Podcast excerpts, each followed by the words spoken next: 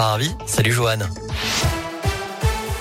Salut Cyril, salut à tous. À la une de l'actualité, de nouvelles décisions possibles pour freiner la cinquième vague épidémique à l'hôpital. Le porte-parole du gouvernement, Gabriel Attal, s'est exprimé tout à l'heure, indiquant que les hôpitaux français pourraient accueillir 4000 patients en réanimation autour des fêtes.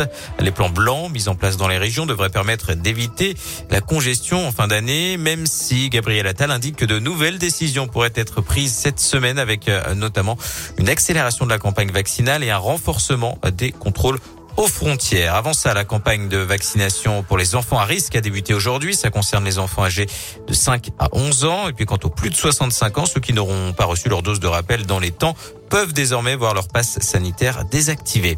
Le monde de la justice face à un épuisement général, avocats, greffiers ou encore magistrats, ils sont tous dans la rue aujourd'hui pour dénoncer un manque de moyens humains et financiers de la part de l'État, des rassemblements partout en France, notamment euh, devant les palais de justice de Saint-Étienne, Bourg-en-Bresse et de Lyon. Autre mobilisation, celle des agents périscolaires qui ont entamé leur second jour de grève. Ce matin, ils réclament une hausse des salaires et une régularisation des contrats précaires. Là aussi, des rassemblements, euh, notamment à Lyon. Concernant le conflit à la SNCF, les discussions se poursuivent entre la direction et les syndicats. Le ministre des Transports, Jean-Baptiste Djebari, espère une fin de conflit d'ici ce soir. Rappelons que des appels à la grève ont été lancés sur plusieurs lignes pour le premier week-end des vacances de Noël.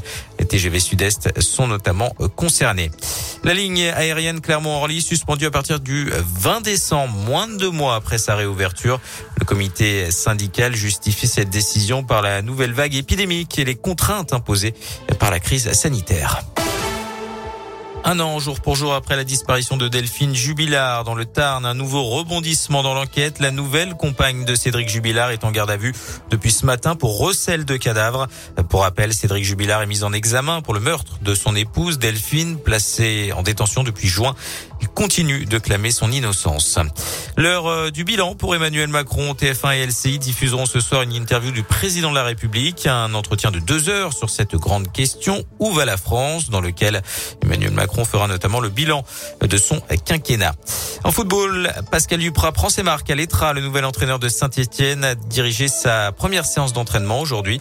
Il sera présenté officiellement à la presse dans les prochaines minutes. Un mot de handball. L'équipe de France féminine peut se qualifier pour la demi-finale du mondial. Un match contre la Suède ce soir, coup d'envoi à 20h30. Et puis on termine avec la météo de la grisaille cet après-midi sur l'ensemble de la région Vergne-Rhône-Alpes. Il fait 2 degrés à Bourg-en-Bresse, 4 pour Lyon, Clermont et Saint-Etienne.